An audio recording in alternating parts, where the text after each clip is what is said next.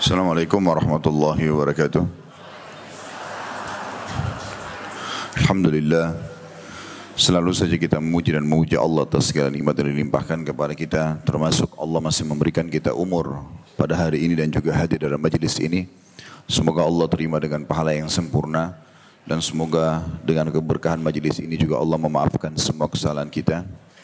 Juga kita panjatkan salam hormat kita kepada Nabi besar Muhammad sallallahu alaihi wasallam yang mana Allah Subhanahu wa taala telah perintahkan kita secara langsung untuk mengucapkan salam hormat tersebut. Baik kita melanjutkan pada buku kita Adab Mufrad yang ditulis oleh Imam Bukhari rahimahullah dan kita sekarang masuk pada pagi ini hadis nomor 302 betul ya? Ya. Tentang masalah berjiwa yang baik Masuk dalamnya adalah ceria. Dan sudah kita jelaskan bagaimana hadis yang pertama dalam bab kita ini nomor 301 yaitu tentang bagaimana beberapa sahabat menemui Nabi alaihi salatu wasallam di pagi hari dalam kondisi beliau ceria. Dan beliau tidak memperlihatkan walaupun ada kesedihan yang sedang ada. Sementara para sahabat mengira semua itu karena pertemuan beliau dengan istrinya atau kumpulnya dengan keluarganya Ternyata bukan itu jawaban Nabi SAW. Beliau mengatakan pada saat ditanya anda begitu ceria ya Rasulullah. Kata Nabi SAW, iya Alhamdulillah. Dan ketahuilah berwajah ceria itu termasuk bagian daripada mensyukuri nikmat. Mensyukuri nikmat. Dan itu sudah kita jelaskan itu pada pertemuan sebelumnya. Dan kita ambil pelajaran dari itu bagaimana seorang muslim harusnya selalu menerima takdir Allah Subhanahu wa taala apakah itu menggembirakan bagi dia ataupun menyedihkan. Karena kalaupun sesuatu yang sulit yang dia tidak inginkan, maka pasti Allah Subhanahu wa taala menitipkan pesan pada takdir tersebut. Karena takdir yang buruk. Jadi kita disuruh oleh Allah Subhanahu wa taala dalam rukun iman kita yang keenam dari enam rukun iman adalah beriman kepada takdir baik dan buruk. Bisa saja sesuatu itu buruk di mata kita, tapi sebenarnya Allah menitipkan kebaikan pada takdir tersebut. Sakit, gangguan orang, atau apa saja. Semuanya itu sebagai seorang muslim kita dianjurkan untuk menerimanya. Dan kita ridho dengan keputusan Allah itu tentu sambil ikhtiar mencari jalan keluar. Makanya Abu Darda radhiyallahu anhu sahabat Nabi yang mulia berkata, pada saat Allah menentukan sebuah keputusan, maka pada saat itu Allah ingin agar hamba-hambanya ridho dalam menerimanya. Kalau nikmat itu sedang ada, maka dia bersyukur menikmatinya. Kalau cobaan itu sedang datang, maka dia bersabar juga menerimanya. Maka di sini kesempurnaan iman seseorang hamba akan terpenuhi. Makanya termasuk dalam masalah keceriaan ini. Ya. Para salafus soleh selalu berusaha menyambut cobaan-cobaan Allah dengan senyuman. Karena kapan dia protes itu, Berarti seakan-akan dia protes keputusan Tuhan Allah subhanahu wa ta'ala sementara terlalu banyak takdir Allah di muka bumi atau di alam semesta ini yang kita tidak tahu. Yang sangat luar biasa, luas sekali rahmatnya Allah di situ. Termasuk kita tidak pernah tahu makanan dan minuman yang kita konsumsi itu mana yang baik untuk tubuh, mana yang buruk untuk tubuh. Juga begitu oksigen yang kita hirup, kita tidak tahu di oksigen itu berapa banyak bakterinya, berapa banyak oksigen segarnya dan segala macam hal termasuk komposisi air yang kita minum itu di diri kita sendiri kita banyak tidak tahu apa-apa maka kita begitu pasrahnya makan dan minum begitu sebenarnya terjadi pada semua fenomena kehidupan kita karena Allah subhanahu wa ta'ala tidak turunkan air dari langit kecuali dengan kadar tertentu, pertimbangan tertentu yang sangat matang. Betul juga ada pergantian musim, adanya musim panas ya. Ya mungkin sebagian orang berkeluh kesah karena keringatan, padahal sebenarnya manfaatnya sangat besar. Saya waktu kemarin haji sempat berpikir, kan panas sekali, luar biasa panasnya itu. Kemudian itu pun masih banyak orang yang flu, orang yang demam. Gitu. Lalu saya bicara sama beberapa jemaah, saya bilang, coba kalau seandainya haji ini musim dingin, mungkin hampir seluruh jemaah haji sakit. Dengan panasnya matahari banyak bakteri yang mati. Tetapi subhanallah itu pun masih ada yang kena penyakit. Gitu.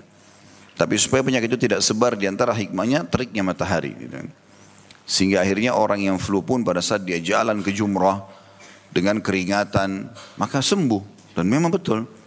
Kebanyakan mereka pada saat jalan ke jumrah pulang dari jumrah yang tadinya sakit malah sehat. Ya, dengan banyaknya bergerak di musim haji itu maka membuat tubuhnya lebih segar, lebih sehat dan seterusnya lah. Ya. Maka ini hikmah-hikmah Allah Subhanahu wa taala yang penuh dengan ya, rahasia tapi itu kita yakini sebagai seorang muslim semuanya berisikan kebaikan dan keluasan ilmu Allah Subhanahu wa taala. Walaupun kita suka dengan sesuatu itu tapi bisa saja itu buruk buat kita. Bapak Ibu bisa baca surah Al-Baqarah surah nomor 2 ayat 216 masalah itu. A'udzu billahi minasyaitonir rajim kutiba alaikumul qital wa huwa kurhul lakum. Dicatatkan bagi kalian untuk berperang. Mungkin itu kalian benci peperangan itu, tidak suka. Wa asa an takrahu syai'an wa huwa khairun lakum. Tapi bisa saja sesuatu yang kalian benci itu justru baik buat kalian. Wa asa an tuhibbu syai'an wa huwa syarrun lakum. Bisa saja kalian suka sesuatu tapi itu buruk buat kalian. Wallahu ya'lamu wa antum la ta'lamun. Allah yang tahu dan kalian tidak tahu masalah itu. Jadi kita di sini sebagai hamba Allah Subhanahu wa taala apalagi orang muslim dan mukmin yang beriman meyakini semua keputusan Allah pasti baik. Dan kita harus mengimbangkan antara nikmat yang sedang datang kita nikmati dan bersyukur dengan cobaan yang sedang datang kita bersabar. Berimbang. Dan dua-duanya kita terima. Sebagaimana kita selalu sehat selama ini, kita juga terima pada saat kita sakit. Seperti itulah. Pada saat kita sedang gembira, maka kita pun menerima pada saat kita lagi sedih. Semua itu pasti dengan hikmah Allah subhanahu wa ta'ala. Syekh bin Bas rahimahullah berkata, Allah menguji hamba-hambanya dengan nikmat juga dengan cobaan. Ya, Allah menguji hambanya dengan penyakit, dengan rasa sembuh atau perasaan sembuh ataupun kesembuhan. Dan semua itu untuk meninggikan derajat mereka, mengampuni dosa-dosa mereka, gitu, kan, memenuhi segala kebutuhan mereka. Allah subhanahu wa ta'ala lebih tahu. Pada saat kita bersin, kita nggak pernah tahu penyakit apa yang Allah keluarkan.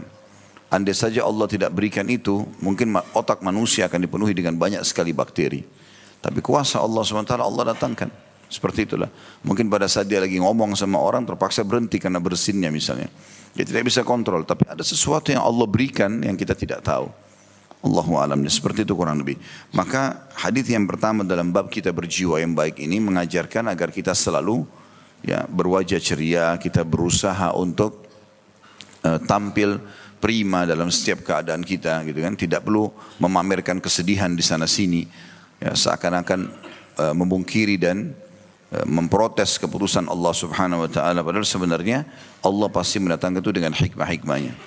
Apalagi pada saat dosa seorang hamba sudah memuncak, maka Allah memberhentikan dia dengan penyakit. Karena dengan sakitnya dia, dia berhenti bermaksiat.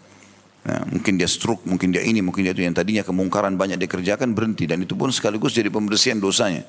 Dari An-Nawas ibn Sam'an radhiyallahu al-Ansari radhiyallahu anhu dan saya bilang yang pegang buku tentunya, yang mengikuti juga bisa memahami masalah itu. Di sini selalu kalau disebutkan nama sahabat tidak tidak ada doa ridhonya.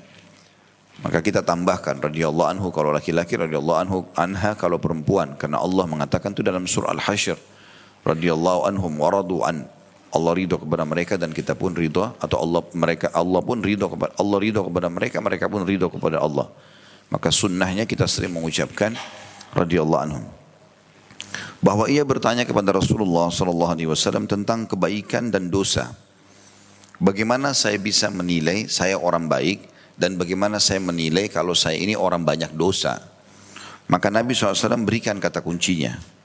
Maka beliau SAW menjawab, kebaikan adalah akhlak yang mulia. Dan dosa adalah apa yang menyesakkan dalam jiwamu dan engkau tidak suka jika orang lain mengetahuinya. Hadis ini memberikan pelajaran kepada kita, teman-teman sekalian, dua pelajaran penting dalam kehidupan kita. Yang pertama tentunya kita ambil bagaimana cerdasnya seorang sahabat yaitu Nawas bin Sam'an radhiyallahu anhu bertanya tentang pensucian jiwanya dan akhirnya menjadi pelajaran bagi semua umat ini. Dan sudah kita jelaskan bagaimana adab-adab bertanya Ya, kalau kita tidak tahu, memang kita ingin bertanya ikhlas karena Allah, maka kita akan dapat ilmu, dapat pahalanya dan siapa pun yang belajar setelah itu karena faham dari pertanyaan kita juga akan dapat pahala. Dan sebaliknya kalau orang cuma ria, hanya pamer, mau dibilangin pintar dan seterusnya atau menguji orang saja, maka ini semua bisa menjadi berbalik menjadi dosa. Tapi di sini kecerdasan dia bertanya adalah sesuatu yang sangat pekah. Kapan saya tahu saya ini orang baik dan kapan saya tahu saya sedang berdosa. Dan itu peka sekali, artinya tanpa harus ada orang pun yang memberitahukan, saya sudah tahu itu. Maka Nabi SAW menjawab, faidah yang kedua dari hadis adalah kebaikan kalau akhlakmu baik. Kau nilai sendiri, selama ini orang menilaimu baik enggak? Istrimu, suamimu, teman-temanmu, lingkunganmu menilai kau baik enggak? Ini pernah saya bahasakan teman-teman sekalian. Kalau kita mau tahu kita ini ahli surga atau bukan, bayangkan saja kalau kita meninggal sekarang. Kira-kira menurut Bapak Ibu sendiri, masuk surga atau masuk neraka? Lihat sendiri amalnya selama ini. Karena Allah mengatakan, siapa pun yang bertakwa, masuk surga. Karena ada pernah seseorang bertanya kepada seorang ulama di zaman dulu. Salah satu khalifah Umawi bertanya, mengatakan, kira-kira saya di mana? Maka Seorang yang soleh dari ulama bertanya, Innal abrar lafi na'im. Semua orang yang abrar, yang patuh, azan, sholat, tutup aurat, berusaha menjaga halal haramnya Allah, pasti masuk surga. Enggak ada keraguan, firman Allah itu pasti benar. Wa innal fujjara lafi jahim. Semua orang yang fajir, ahli maksiat, selalu saja melanggar hukum Allah, tidak taubat, maka masuk neraka. Jadi kita sudah tahu. Bapak Ibu sudah tahu dirinya sendiri. Jadi kita bisa menilai itu. Kalau kita meninggal sekarang, kira-kira orang akan mengatakan orang ini baik atau orang ini buruk. Apakah itu pasangan hidup kita, apakah itu anak-anak kita, apakah itu orang lingkungan sekitar kita. Ada orang begitu dia meninggal, bukan cuma meninggal, safar saja, keluar rumah, anak-anaknya, istrinya, ataupun suaminya merindukan dia datang. Begitu dia datang disambut dari depan pintu, mereka gembira. Ada orang begitu dia safar, teman-temannya pada kehilangan, ini merasa kehilangan. Karena luar biasa, berarti orang ini punya kebaikan. Nggak mungkin tidak gitu kan. Ada orang begitu dia keluar rumah, semuanya orang di rumah bilang Alhamdulillah. Karena luar biasa di rumah selalu cuma tahu marah, ya. Tidak ada kebaikannya, datang anak dimarahi, istri dimarahi, ini salah, itu salah. Jadi orang semua di rumah kalau dia ada tegang. Kalau dia safar, Alhamdulillah orang gembira semua. Begitu dia datang, senyap lagi. Jadi kayak penjara rumah itu. Gitu kan. Maka dia bisa lihat keadaan dirinya sendiri. Baginda Nabi Alaihissalam itu kalau datang dari peperangan dalam kondisi capek, baju perang berat, itu dari pintu gerbang Madinah disambut sama anak-anak kecil Madinah. Bukan anak beliau. Anak-anak muslimin datang karena tahunya Nabi itu sangat rahim, sangat penyayang. Mereka ada yang bergelantung di kaki kanannya, di kaki kirinya, di tangan kanan, tangan kiri sampai di pundak Nabi. Kadang-kadang sampai lima enam anak. Kan kalau sudah Nabi tidak mampu lagi nampung, Nabi bilang kepada para sahabat, gendonglah mereka. Dirindukan Nabi SAW. Begitu beliau pergi berperang, orang-orang di Madinah rindu mendoakan Nabi SAW agar bisa selamat pulang, memimpin mereka kembali. Waktu Nabi mau meninggal, satu Madinah semuanya nangis. Kata para sahabat, waktu Nabi SAW lagi sakit keras, bukan sakit keras, waktu sudah dapat berita kematiannya, kami seperti tidak percaya. Maka setiap orang di antara kami satu Madinah ada yang di bawah pohon, ada yang di dekat batu, ada yang di tembok rumahnya, pada nangis semuanya, merasa kehilangan. Karena baiknya beliau alaihissalatu wassalam, gitu kan. Kita bisa tahu. Tapi kalau orang meninggal kemudian orang bersyukur karena kematiannya. Seperti matinya Fir'aun. Ya. Waktu dia mati orang semua merasa selamat. Bukan cuma Bani Israel. Pengikutnya dia saja itu merasa bersyukur karena Fir'aun meninggal. Karena sangat ditekan dengan peraturan-peraturan yang keras yang membuat mereka kadang-kadang sulit gitu kan. Seperti itulah. Maka kita sudah bisa menilai diri kita. Makanya Nabi bilang kebaikan itu adalah akhlak baik. Kalau kau baik sama orang selama ini, maka berarti kamu sudah orang baik. Patokannya begitu. Ada juga riwayat lain yang mengatakan, kalau kau ingin tahu dirimu baik, tanyalah kepada tetanggamu. Kalau tetanggamu mengatakan kau baik, maka baiklah. Kalau mengatakan kau buruk, maka buruklah kamu. Berarti muamalah juga dengan orang di luar rumah. Begitu juga dalam rumah para sahabat waktu mau mengetahui akhlak Nabi SAW, mereka datang kepada Ummul Mukminin Aisyah. Yang ditanya istrinya, kalau di luar rumah kami tahu Nabi itu berwibawa, Nabi itu santu, Nabi itu dermawan segala macam. Tapi dalam rumah gimana? Yang interaksi setiap hari istrinya. Maka mereka bertanya, "Kaifa kana khuluqun Nabi sallallahu alaihi wasallam?" Bagaimana akhlaknya Nabi di rumah ini? Maka Aisyah cuma menjawab, "Kana khuluqul Quran." Akhlaknya Nabi seperti Al-Quran. Tidak bisa digambarkan lagi. Bagaimana indahnya Al-Quran, bagaimana lengkapnya perkataan Allah Subhanahu wa taala, begitulah akhlak Nabi alaihi salatu wassalam. Sebaliknya teman-teman sekalian, kata Nabi SAW, kalau kau mau tahu dirimu sedang berdosa, adalah dikatakan di situ, ma haqqa fi nafsika wa karihta an yattali alihi nas. Apa yang menyesakkan dirimu. Plus kau tidak ingin orang-orang mengetahuinya. Berarti itu sudah dosa patokannya. Kalau riwayat lain menjelaskan, ya, Walaupun kau sudah menanyakan fatwanya kepada banyak orang. Jadi ada orang subhanallah dia buat salah nih. Tapi dia ingin membenarkan kesalahannya dengan cara menanyakan sana, menanyakan sini sampai kalau ada jawaban yang bertolak belakang dan keinginannya dia, dia tolak. Sampai ada dia jawaban yang bisa sesuai dengan jawabannya dia atau yang dia inginkan. Ini berdosa sebenarnya. Subhanallah orang kalau nonton ceramah misal di handphone, dia lagi nonton ceramah, dia dengan tenang di mana pun dia berada, orang lewat lihat, tidak ada sesuatu yang dia takuti. Nonton ceramah. Tapi kalau nonton film yang tidak benar, walaupun dia sendiri di kamarnya, tutup pintu, tapi begitu ada orang ketuk kaget. Dosa kelihatan, ketahuan kok gitu kan. Dia sendiri bisa menilai itu. Dan ini sebuah kata kunci yang disampaikan oleh baginda Nabi SAW yang merupakan kaidah hidup seorang muslim. Dan tentu kita tahu teman-teman sekalian sebagaimana sering saya ulangi amal soleh itu akhlak yang baik punya kenikmatan. Dan kenikmatannya itu bertingkat-tingkat tergantung bagaimana kita menjaganya. Kalau kita makin kuat menjaga ibadah kita, maka makin tinggi level iman itu dan makin nikmat rasanya hidup itu. Bahkan subhanallah sampai pada tingkat level, kalau kita diberikan nikmat kita selalu bersyukur, kalau kita diberikan cobaan kita selalu bersabar dan berseimbang. Yang sudah saya bahasakan tadi. Dan sebaliknya, kalau orang itu sibuk dengan kemaksiatan, dia ada kenikmatannya juga sendiri. Dia kumpul sama teman-temannya, dia mabuk-mabuk segala macam, iya. Tapi tidak akan pernah dia rasakan kenikmatan ibadah. Akan hilang dari dia. Dan ini berarti juga dia makin jauh dari rahmat Allah subhanahu wa ta'ala. Ya, karena ahli maksiat dilaknat. Seperti peminum khamar, pencuri dan seterusnya. Itu akan kena laknat Allah ta'ala. Diangkat berkah hidupnya sampai dia bertaubat.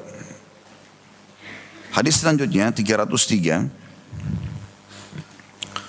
Imam Bukhari berkata rahimahullah, Amr bin Aun mengabarkan kepada kami, ia berkata, Hamad mengabarkan kepada kami dari Thabit, an Anasin radhiyallahu anhu qal, كان النبي صلى الله عليه وسلم أحسن الناس وأجود الناس وأشجع الناس ولقد فزع أهل المدينة ذات ليلة فانطلق الناس قبل الصوت فاستقبلهم النبي صلى الله عليه وسلم قد سبق الناس إلى الصوت وهو يقول لن تراعوا لن تراعوا وهو على فرس لأبي طلحة عريا عري ما عليه سرج. wa fi unukihi فقال faqala laqad wajadtuhu bahran إنه innahu dari Anas radhiyallahu anhu ia berkata Rasulullah SAW adalah manusia yang paling baik manusia yang paling dermawan manusia yang paling berani. Kemudian yang kedua sifat Nabi SAW tentu ini manfaat yang ketiga dari hadis wa ajwa dan nas jud ajwad Artinya orang yang sangat baik dari sisi kedermawanan. Ya. Juga masuk dari sisi kualitas. Ya, misalnya kuda juga yang bagus dikatakan ajwadul khail. Kuda yang terbaik misalnya. Maka ini masuk umumnya dalam keterbaiknya eh, karakter atau sifat ya. Maka orang-orang Arab menggunakan juga ini karena yang dianggap orang penilaian pertama orang itu baik adalah dermawannya. Kapan dia royal, suka memberi, berarti dia adalah orang yang baik. Seperti itulah. Walaupun orang itu secara paras wajah, fisik kurang, tapi orangnya baik, suka royal, maka dianggap orang itu baik. Walaupun dia tampan cantik, tapi kalau pelit, maka dianggap buruk, gitu kan? Maka dia menggambarkan ajwa dan nas, orang yang paling baik. Karena memang banyak riwayat menjelaskan masalah itu. Bagaimana Nabi SAW tidak pernah memegang apa pun dari makanan, dari barang, kecuali beliau berbagi. Beliau selalu berbagi, tidak pernah makan sendiri. Ya. Walaupun orang yang datang itu kasar dalam minta sesuatu, oleh Nabi dikasih. Banyak riwayat berhubungan dengan masalah itu. Pada Nabi SAW lagi berdiri, duduk dengan para sahabat, tiba-tiba ada orang datang, lagi berdiri dengan para sahabat di masjid, tiba-tiba ada yang datang mengatakan, Hai Muhammad, kasih aku dari hartanya Allah. Kasar ngomongnya. Nabi SAW senyum melihat orang ini, karena bagi beliau ini adalah orang yang bodoh, tidak faham. Maka Nabi SAW memberikan kepada dia. Uniknya waktu Nabi sudah kasih di depan orang semua, Nabi tanya, apa kau sudah cukup ini? Dia bilang belum. Udah kasar, ngomongnya lagi pada saat ditanya cukup, dia bilang belum. Nabi kasih lagi, ditanya lagi, apa sudah cukup? Dia bilang belum. Maka para sahabat sudah jengkir melihat akhlaknya orang ini gitu. Maka Nabi SAW mengatakan, ikutlah bersamaku ke rumah. Pergi ke rumah. Lalu Nabi SAW kasih lagi di rumah. Lalu pada saat dikasih yang ketiga kalinya di rumah, ya, tadi dua kali di masjid, Maka Nabi tanya, apakah sudah cukup? Dia bilang, iya, jazakallah khairan. Rupanya, orang ini memang tabiatnya di padang pasir, orang badui memang kasar.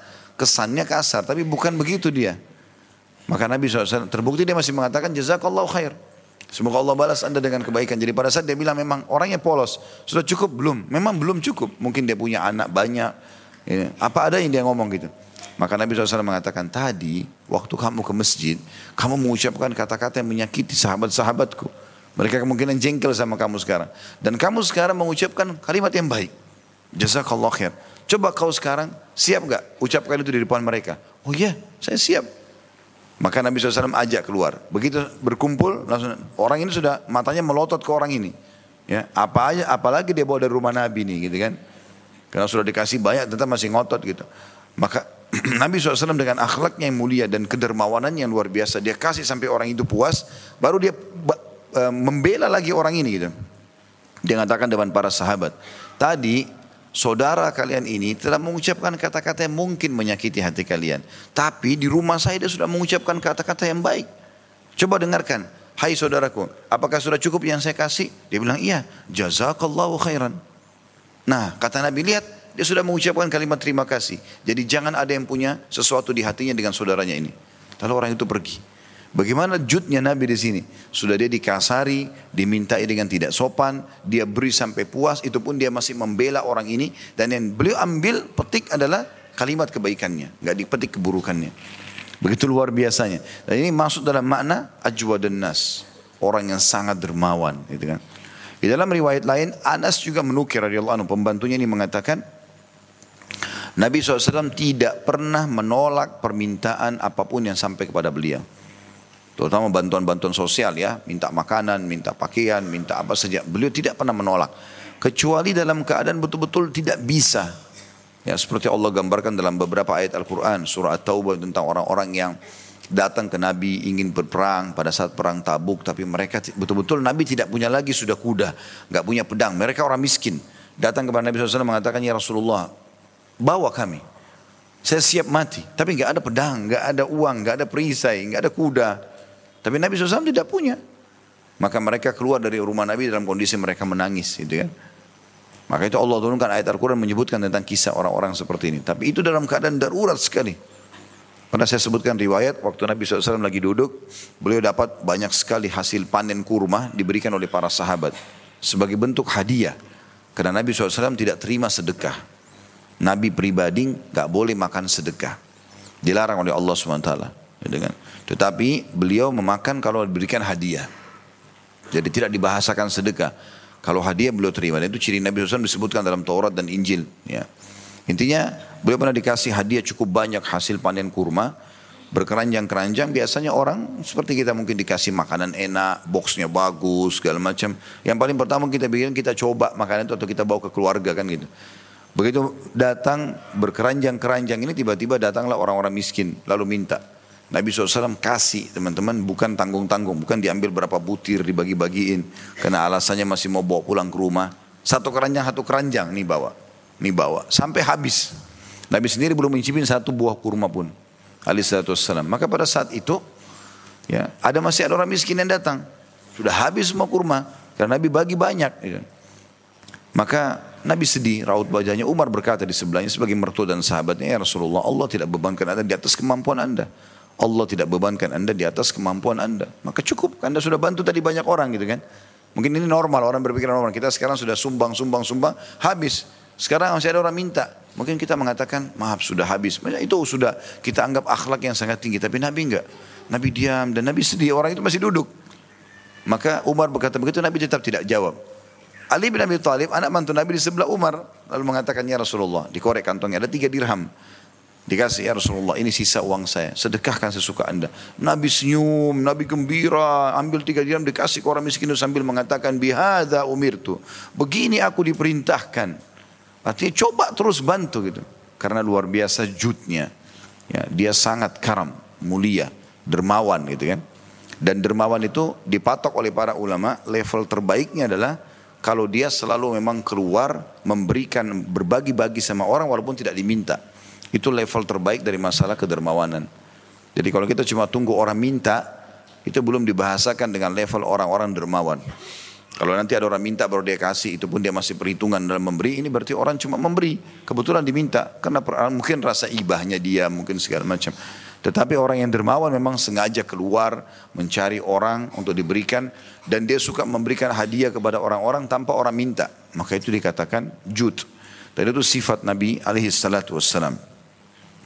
Ini sifat kedua yang dipuji oleh Anas bin Malik dan ini manfaat yang ketiga tentang bagaimana sifat Nabi SAW ajwa dan nas. Dan kita pun umatnya dianjurkan untuk bersifat dengan sifat yang mulia ini.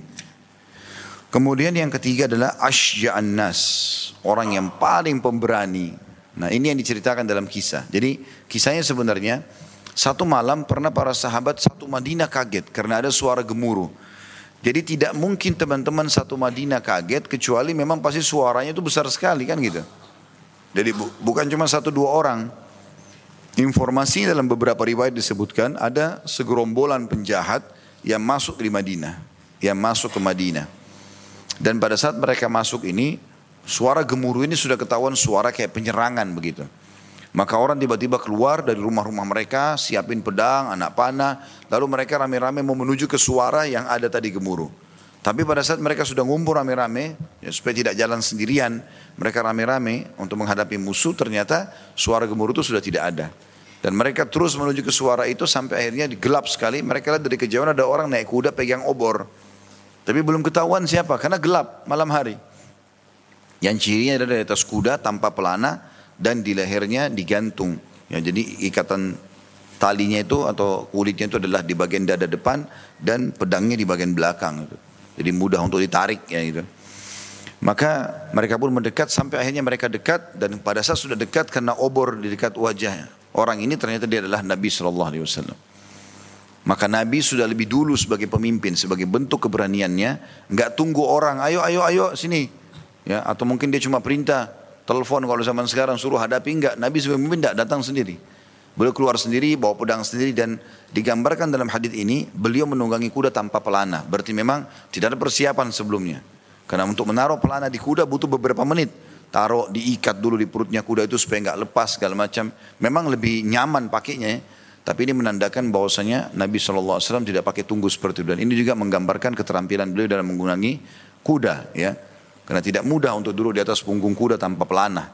Sulit, licin bulunya ya. Tapi Nabi SAW seperti ini keadaannya. Lalu beliau menenangkan masyarakatnya sambil mengatakan, La tura'u, Jangan takut, tidak usah khawatir. Artinya sudah selesai urusan itu. Mereka sudah pergi. Dan ini menandakan memang keberanian Nabi alaihi salatu wassalam. Bagaimana beliau menghadapi gerombolan penjahat yang masuk ke Madinah sendirian.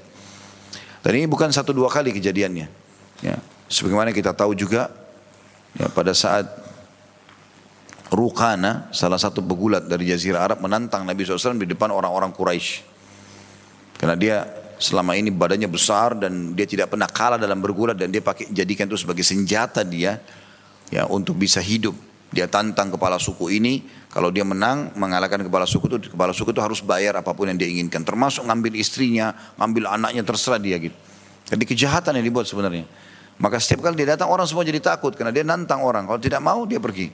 Kalau dia pun bisa saja dia pergi dari tempat itu sambil mengambil apa yang dia mau. Kalau tidak ada yang berani lawan dia gitu. Maka dia pun datang ke Mekah, dia bilang sama Quraisy, mau kalian saya permalukan Muhammad? Mau tentunya, lakukan. Dia bilang saya akan tantang dia bergulat. Maka Nabi SAW lagi tawaf, lalu kemudian Rukana bilang, Hai Muhammad, kau mau saya beriman? Orang semua dengar. Kata Nabi SAW, iya. Kata Rukana, kalau gitu kalahkan saya bergulat. Kalau kau menang, saya masuk Islam. Ya, tentu konsekuensinya kalau kalah dia ambil apa yang dia inginkan. Kan. Maka Nabi, dia kaget waktu Nabi mengatakan, baiklah. Dia pikir Nabi nggak akan berani menerima tantangan karena orang semua takut terima tantangan dia. Kalau kalah bisa diambil istrinya, bisa diambil anaknya, bisa segala macam. Maka dibuatlah semacam ring ya, tanah di garis gitu, masuklah. Subhanallah dalam riwayat sahih ini di beberapa kali Rukana bergerak dan ini menekuk musuh itu tidak gampang dalam gulat karena tidak bukan memukul tapi bagaimana menekuknya sampai tidak bisa melawan itu butuh power yang besar gitu kan. Maka Nabi SAW menekuknya dan betul-betul pada saat ditekuk oleh Nabi SAW tidak bisa bergerak Rukana. Sekali. Rukana tidak percaya dua kali sampai sepuluh kali. Nanti Rukana tidak bisa melawan. Gitu kan. Dan memang dia tidak faham Kalau ada sebuah hadis Nabi SAW yang berbunyi semua nabi-nabi diberikan kekuatan 10 orang laki-laki. Jadi siapa pun yang paling kuat di antara kita laki-laki yang paling kekar badannya maka Nabi 10 kali lipat dari kekuatan itu. Nah, mungkin bisa dikalahkan untuk membela agama Allah SWT. Maka Rukana pun akhirnya menunjukkan kemunafikannya. Bukannya dia masuk Islam, malah dia mengatakan saya tidak akan masuk Islam hai Muhammad sampai pohon ini bicara. Ditunjuk pohon kurma di situ. Dengan hikmah Allah, orang-orang Quraisy saksikan pohon itu mengeluarkan kalimat syahadat. Pohon itu berbicara. Saya sudah pernah jelaskan ini dalam mujizat Nabi SAW. Pohon itu mengatakan, Asyadu an la ilaha illallah wa anna Muhammad Rasulullah. Cuma mereka cuma kaget saja. Mereka tidak jadikan itu sebagai sebuah peringatan. Sayang. Tapi contoh. Dalam riwayat lain juga Ali bin Abi Thalib berkata radhiyallahu anhu, kalau peperangan sedang berkecamuk dan kami memiliki sedikit kekhawatiran akan dikalahkan, maka kami semua berlindung di belakang Nabi SAW. Dan Nabi SAW itu di kancah peperangan sebagai raja di depan, gitu kan. Dan beliau menghadapi musuh. Dan Nabi SAW tidak pernah membunuh orang. Karena beliau mengatakan sesungguhnya murka Allah sangat memuncak pada orang yang dibunuh oleh nabinya. itu. Makanya Nabi SAW berusaha menghindari untuk membunuh orang. Menaklukkan iya, tapi kalau untuk membunuhnya tidak. Walaupun itu orang kafir gitu. Satu-satunya orang yang pernah kena luka, tapi akhirnya dia mati kena luka itu ada seseorang, saya lupa namanya, kalau tidak salah Ubay. Ya. Orang ini uh, salah satu tokoh Quraisy yang waktu di Mekah, orang-orang semua ganggu-ganggu Nabi, dia punya cara ganggu yang agak berbeda.